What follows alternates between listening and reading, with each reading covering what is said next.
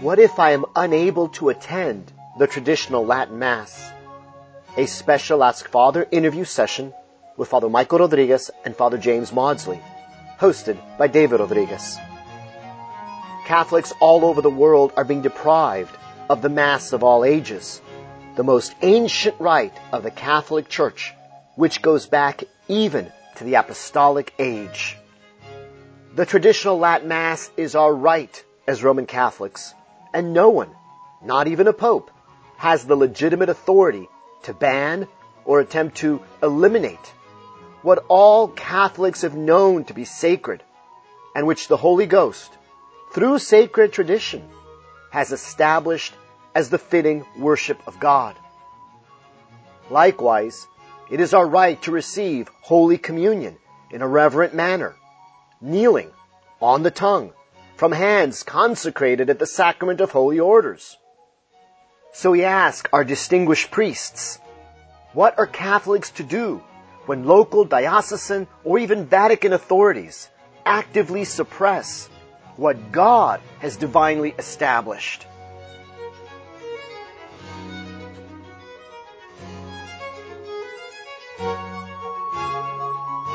Praise be Jesus and Mary.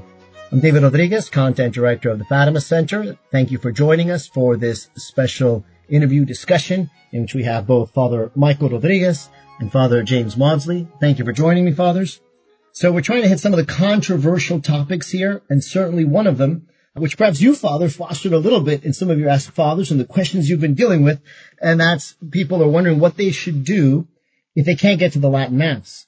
Because they've certainly heard some of your videos, some of your teaching, your explanation, as well as with you, Father, and they know that it is very important to get to the Latin Mass. And yet some of them are having a lot of difficulties. It's certainly growing more difficult now, but you know, I was in a situation sometimes where I had to drive three hours one way or maybe even four hours one way to get the Latin Mass. But there are people in the world, because again, universal church here, the whole world, who don't even get that, and where their entire country, whether it might be Panama, Venezuela, where they don't even have a Latin Mass in their country. Mm-hmm. So I mean, you'd be talking about crossing borders with your passport to even get to a Latin Mass. That'd be very difficult. So, you know, we've gotten a lot of those questions. We've gotten people from, for example, the Philippines, in Singapore, in Ireland. He, is, he sees the new mass to be a complete break from tradition. But is it still okay to receive communion from the priest if he makes sure that he's receiving it on the tongue at the Novus Ordo? Deborah is telling us she can't hardly find a Latin mass anymore. She knows of only one place in her country where it's being said. Uh, what does she do? Does she go underground? Rowena is also asking, I guess kind of connected with this, just the Latin Mass, and can I only receive communion on the tongue from the priest only? You know, what do I do if that's what I want? So I think for the people, it definitely hits them, especially with Holy Communion, receiving reverently, kneeling on the tongue the way it's supposed to be done. And so they're being denied that, and they're being denied the Latin Mass, and they don't know where to turn. They don't know what their legitimate solutions are, you know, how they maintain God's law and the sacredness and the sanity so, if um, Father, you want to start off by commenting, what can what can people do in this situation? What do you recommend? Obviously, I think that many of you, I mean, especially those of you that have been sending these questions into the Fatima Center, are in a very difficult situation. I certainly can sympathize with you to a certain extent. I definitely will keep you in my prayers. I think the number one thing is to to really make an effort to pray. I mean, most definitely make special efforts to pray, asking for the help and the intercession of our Blessed Mother, imploring God's mercy so that there will be a, a better solution. I mean, there'll be a light that will arrive there in your situation. And don't give up hope in terms of praying that you'll have either easier access to the traditional Latin Mass or that God will, in His mercy, bring about some miracle where there'll be, let's say, the conversion of a particular priest that will begin offering the traditional Latin Mass, maybe more likely kind of like underground, let's say maybe in a home or in, you know, not necessarily one of the mainstream parishes.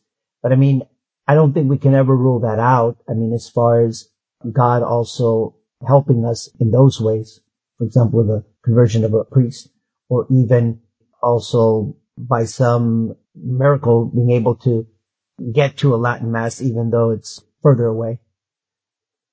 I don't think, I mean, again, this is my, my recommendation is that I don't think under any circumstances should you go to the new mass. I think that if the situation is extremely difficult for you and for example, you know, you don't see any other, any other way. I mean, like you say, well, I don't think I'm ever going to be able to get to Latin mass. How can I, you know, not go to mass at all? I would say, well, look, I mean, you also have to, in the end, make the decisions that you think are the best.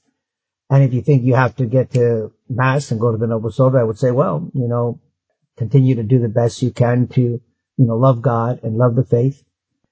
I would say for those that have asked questions about receiving Holy Communion, I would definitely tell you, look, if you're at the Novus Ordo and they're not allowing you, again, a grave abuse of authority, and certainly a grave sin, if the priest or the bishop or whoever there is not allowing you to receive Holy Communion, kneeling and on the tongue, I would strongly urge, I would say, look, don't receive Holy Communion.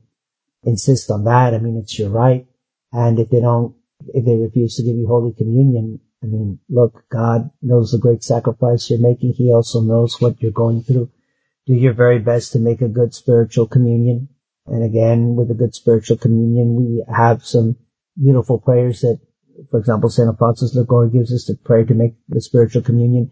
Pray, I mean, really make an effort to pray a good, I'd say at least five to ten minutes prior to the time of communion and then after in terms of praying the prayers in preparation for Holy Communion and in Thanksgiving after Holy Communion. More than anything else, I would recommend to you also, I mean, kind of on a practical level, I would say, look, most definitely pray the rosary faithfully. I mean, if you're not able to get to mass every Sunday or maybe not even once a month because the mass is simply, the traditional Latin mass is simply not available or it's too far and you simply can't get to it, especially be faithful to praying the rosary be especially faithful to those things that you can do. I mean, I would say I'd strongly encourage you, for example, read from the Holy Bible. I mean, read from the lives of the saints. Definitely on Sunday, spend time with your missal for the Latin Mass, you know, let's say praying the Mass as best as you can. There are some people that what they've done, I think it's an option. You can do it if you think it'll help you. I don't think you necessarily have to do it, but there are some people that what they've been doing is they've been actually with their, I guess, phones, a lot of them with their phones, they've actually like been viewing one of the Latin masses that is being streamed over the, the, the internet. So that's one of the things that they've done. I would say that's certainly an, an option that you also have. But I also think that it's really important to, you know, do what you can and joining this with specific prayers, praying for this, praying for the intention that, that God will, in His mercy, give you some access to the traditional Latin Mass. Really make every effort to talk to others. I mean, to try and find if there are others that are also supportive of the Latin Mass to approach the priests and bishops. I mean, I think it's, it's certainly going to be a, difficult, but with God, all things are possible. And there's still always the chance that you'll be able to find a priest, or again, that God or our Blessed Mother will send you a priest that will offer the traditional Latin Mass, even if it's, you know, let's say once a month, once every two months, once every three months, something is something. But I think it's really important to pray for that and to make every effort that you can to look for that or to encourage, let's say, a priest to offer the traditional Latin Mass. Mm-hmm. You're right, Father, with doing what we can because God doesn't require of any of us to do the impossible. And so there's a lady who emails me from Kenya. I think she said there's no traditional masses there and she's worried about that. But if it's really not in your hands, you shouldn't be worried about it. Just take the steps you can. So I think a lot of people come now to the TLM are used to growing up with the Novus Ordo, and there's a transition phase where people are comfortable going to either. I think if someone can pray and adore God at the Novus Ordo, then good. But normally there comes a point sooner or later where you see how irreverent the rite in itself is, never mind how reverent the priest is, but so many prayers have been taken out of it and so many gestures of love for God that one can't bear it anymore without having an anger, without beginning to sin. And in that case, it's not wrong to stay away from the Novus Ordo. One would hope to find the traditional mass.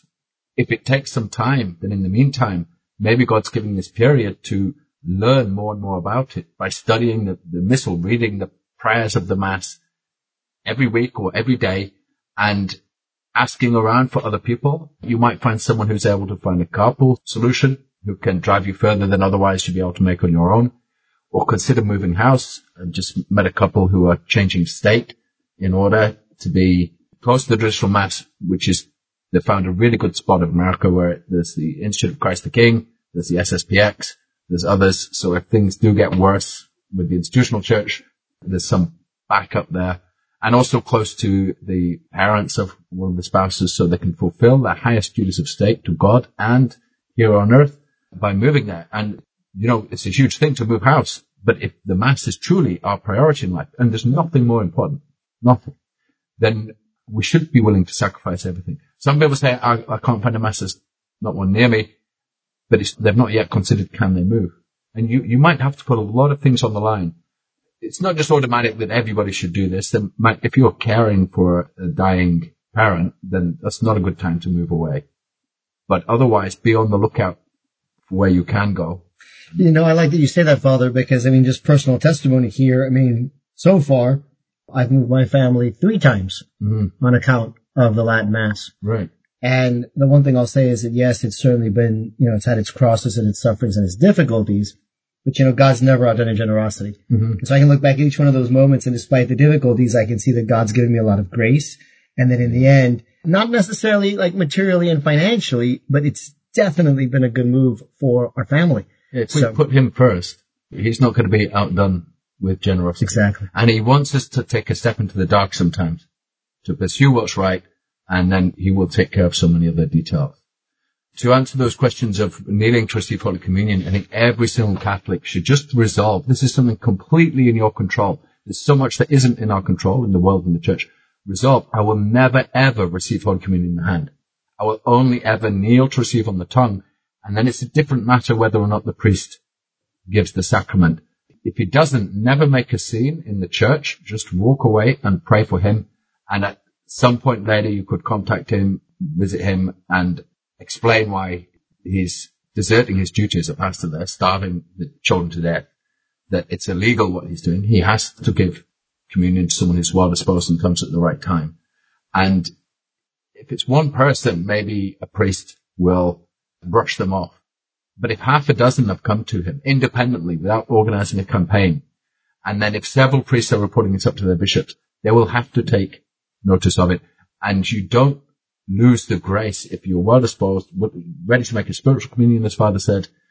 You go there, and maybe the first two, three, five times he refuses, but his heart can change. He can realize, you know what? What, what about organizing a campaign? I mean, as you were speaking, that was something I, you know, I was making some notes, and I just thought, I think you may have said, Father, well, take the steps you can. Mm-hmm. And I was going to say, in my mind, I was thinking, I think sometimes one, we don't study as much as we should. Mm-hmm. Therefore, we don't know how to sort of present this because, you know, again, we have the sense that this is how things should be, but we don't know how to talk to our priest. Right. So we have to study more. We certainly have to pray, which Father you were emphasizing, and you certainly have to be willing to be persecuted, which you've just emphasized. Mm-hmm. And I also thought, but there's strength in numbers. And so if a number of you could at least get together and maybe find a priest or prevail upon a priest who you mm-hmm. see that maybe you think has more disposition towards it because let's yeah. say he's faithful on pro-life issues, he's got a reverent attitude in mass, you know, he's uh, got a love for Our Lady, he prays the rosary, has holy hours. You know, the lady know those priests. Yeah. And maybe if you get a group of like 20 people and, and they've studied a little and they know, they can sure. prevail upon that priest to give them the Latin Mass. There's nothing wrong with campaigning. It's good. I just, I don't think it's the first step. The first step is to do what's in your control to make this resolution. I will never receive in the hand. And I, if I can kneel, I will kneel. That's the first step. And this authenticity convinces people much more than any campaign you know, political parties, when they have mass produced signs behind the candidate, it just looks fake. It's not convincing. If you have a few genuine signs, like the Chartres pilgrimage, where people are making banners in their parish, they're all handmade, they're all unique, different. That's convincing. Someone writes a handwritten short letter, and it's from the heart. That can be convincing more than a formula printed out. But the campaign is then the next step because you're talking to other people. You might notice someone else in your church who's kneeling and being refused. Go talk to them after mass strengthen each other, support each other. And our Lord said the worship of him is in spirit and truth, not on Mount Gerizim in Samaria, not on the mountain in Jerusalem. And it's ultimately spiritual. So even if, if you can't get to TLM or if you're being denied the sacrament, don't take that as you're being cut off from God. So long as you're making God your priority and seeking with your whole heart and soul and strength and mind, you will be Right, and that's like the rosary and the spiritual communion that you mentioned. Maybe, Father, if you could address one issue, which I think maybe people aren't clear on this, and this causes a real difficulty. You know, we have been taught as well catechized Catholics we're supposed to go to Mass on Sunday. And I think a lot of times Catholics will sort of just, if you ask them what the third commandment is, they'll say, go to Mass on Sunday, as opposed to keeping Holy the Lord's Day. So maybe there's also, I don't know if you can clarify the church's teaching regarding the third commandment. What are we obligated to do? Especially because you just said a minute ago, and I appreciated that, we're not obligated to do what's not possible for us. Mm-hmm. So again, because I think, for example, I mean, when people came over to the Americas, and you're living out in the middle of nowhere, mm-hmm. and then you have a little farm there, and this is where you live, and a priest comes by once a year. Obviously, you couldn't go to Mass on the other Sundays, and there's been many situations in the history of the world where people cannot get to Mass every Sunday for various reasons, and if you can't get a Latin Mass on Sundays, you might be in one of those situations. Well, I think it's a good point because I do think it's important to emphasize that. I mean, that, that there is a difference between, you know, the third commandment, which is keeping holy the Lord's day and then attending at Mass on Sunday because it is a real question of what if it's impossible for me? Many of you are expressing that in, in your concerns and the questions that you're sending to the Fatima Center. You're saying, look, I can't get to the Latin Mass. What do I do? If you absolutely cannot get to the Latin Mass, well, then it's something that's beyond your control. I mean, you, you don't, you're not able to uh, keep holy the Lord's Day in that way in terms of going to the traditional Latin Mass on Sunday. In terms of the third commandment, which is to keep holy the Lord's Day, I mean, again, that is what you must do and that is what you can do in terms of, you know, observing it as a day dedicated to the Lord. I mean, that's also why we don't perform servile work on Sunday. We set that day aside for things of God. But that's particularly why it would be extremely necessary for you if you're not able to go to Mass on Sunday, that you do observe a more prolonged, you know, time of prayer, you know, with the rosary and with praying the Mass on that Sunday, because then it is the way that you, within what is available to you, uh, again, it's possible for you it's impossible to get to the Latin Mass, well, you're not required to, to do that.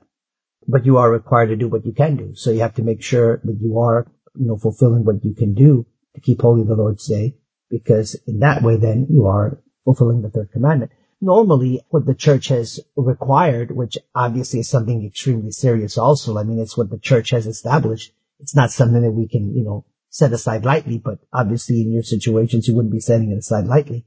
It's presumed that you're really making efforts, you're, that you're making special efforts to pray and to sacrifice for the opportunity to be able to get to the traditional Latin Mass. But yeah, normally the church has established that one of the fundamental ways of you know, keeping the holy, the Lord's Day, namely the third commandment, is by, you know, attending Mass on Sunday. But again, the bishops, for example, I mean, just to give you an example, you know, during this whole COVID scam and this whole COVID disaster, you had many, many bishops throughout the world, you know, giving dispensations to the faithful and saying you don't have to come to mass on Sunday because of the COVID, which again, that's a whole other tragedy and a whole other issue and a whole other, a whole other, let's say, can of worms. But I mean, that's the example of where there is just cause. Not that this was a just cause, but if there is just there can cause, be just cause. There, yeah, that there can be a just cause for not attending mass on Sunday. And certainly if for the right um, reasons. I mean, namely, you're truly trying to be faithful to God, faithful to the tradition of the church, faithful to the Mass of the Catholic Church, the traditional Latin Mass. Certainly, if that's what you're trying to do, to be faithful to, and again, the hierarchy, the priest, the bishop, the pope, they're not making available to you what is their responsibility and their obligation to make available to you. Well, again, then, you know, you do have just cause even though the bishop may not tell you that, you do have just cause for not going to mass on Sunday. In other words, you can't be forced to go to the Novus Ordo and be told, you know, you have to go to the Novus Ordo under pain of mortal sin because you have to go to mass uh, on Sundays. Right. Forcing people to go to the Novus Ordo is the same, I think, as homosexual abuser, groomer priests who are forcing boys to do things they're uncomfortable with and you get them to do a few times what they're uncomfortable with and then you can just keep pushing them boundaries.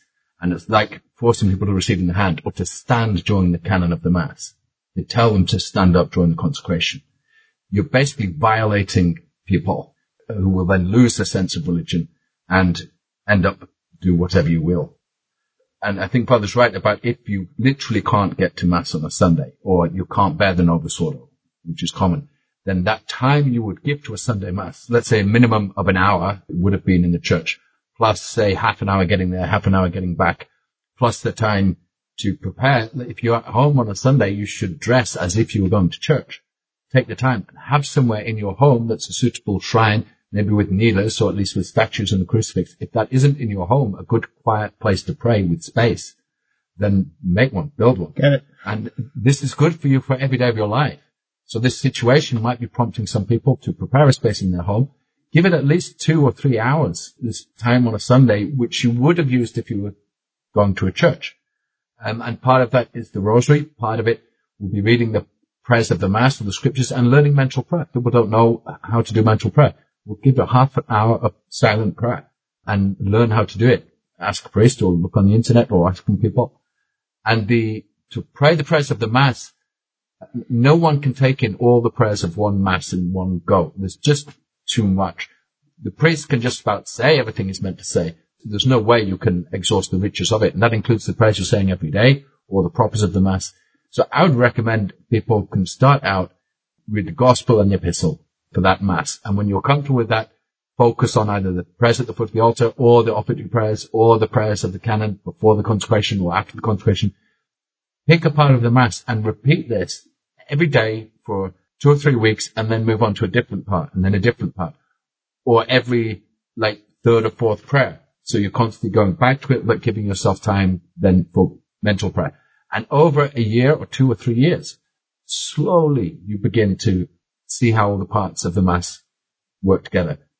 People feel overwhelmed, they can't take it all in at once, they might not read, but do you own a missal? A hand missal? If not, this is a great occasion to make sure you get one, a good one. Um, Yeah, Father, no, definitely. As you were describing that, I thought to myself, there's, there's a lot of graces there. If a person's doing that program you just sort of laid out, Mm-hmm. uh, you just said a minute ago about God's generosity, I can't imagine he's not going to respond with a lot of grace. Right. I mean, yeah, I was, I was also thinking the same thing and kind of a little bit different, but saying, look, don't lose hope. I mean, if you are making all these efforts to love God and to, again, keep holy the Lord's day, following what Father Mawdsley just said, trust in God. I mean, God is, again, infinitely greater than anything that's taking place right now in terms of the crisis in the church. And again, God ultimately to give you his grace and to give you the grace necessary to save your soul and to give you the grace necessary to grow in, in holiness and to give you the grace necessary to grow in your love for the faith. I mean, he doesn't need, obviously normally uses them, but he doesn't need, need, need, uh, priests or particular priests or even bishops or, I mean, God is all powerful and you have to also put your hope and trust in God and, and know that God's not going to let me down. I mean, God is always faithful to his promises and he's going to, he's going to help me. He's going to give me the necessary graces that I need. And one final thing, just to remind the faithful what David mentioned just a little bit earlier. It's good also, there why it's, it's good to familiarize yourself more with the situations in the history of the church in different places, in also different parts of the world where there definitely there have been long periods of time. I mean, even Japan, yeah, Irish Mass, even yeah, century. Even we're talking about even a century, more than a century, where the faithful did not have regular access to the mass, and you, you may have had faithful that maybe didn't get to mass in years.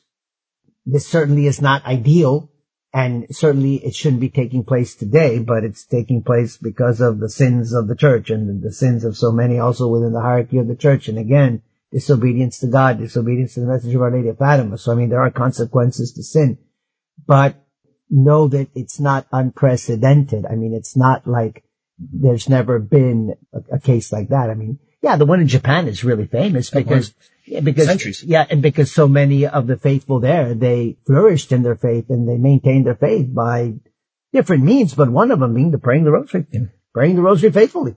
I mean, the rosary is an extremely powerful prayer. Sister Lucia also had said specifically that in our times, God, in His mercy, and you know, our Blessed Mother, that they, there's a special um, Efficacy. efficacy to the prayer of the rosary. And again, we have to trust that God and our Blessed Mother knew why there needs to be a special efficacy to the rosary in these times of very grave crisis, particularly crisis with the Mass. I mean, namely the faithful not having access to the true Catholic Mass.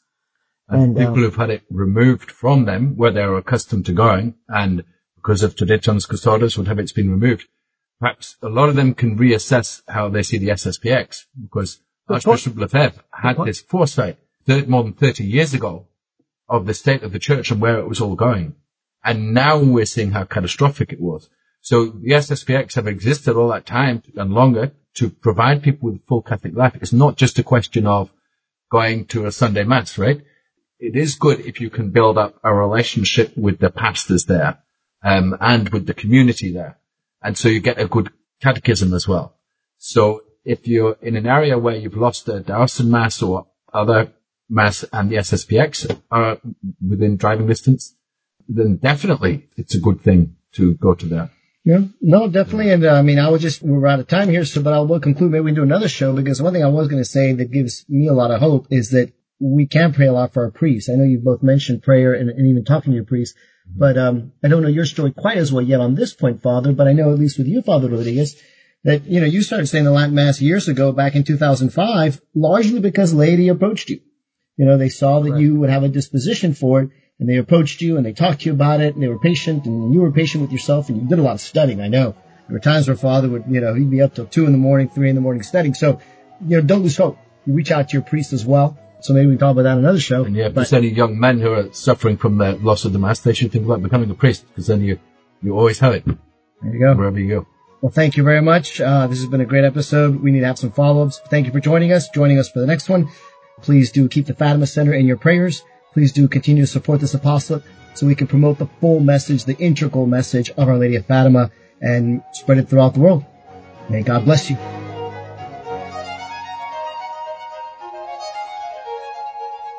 This presentation has been brought to you by the Fatima Center. Copyright 2022, all rights reserved.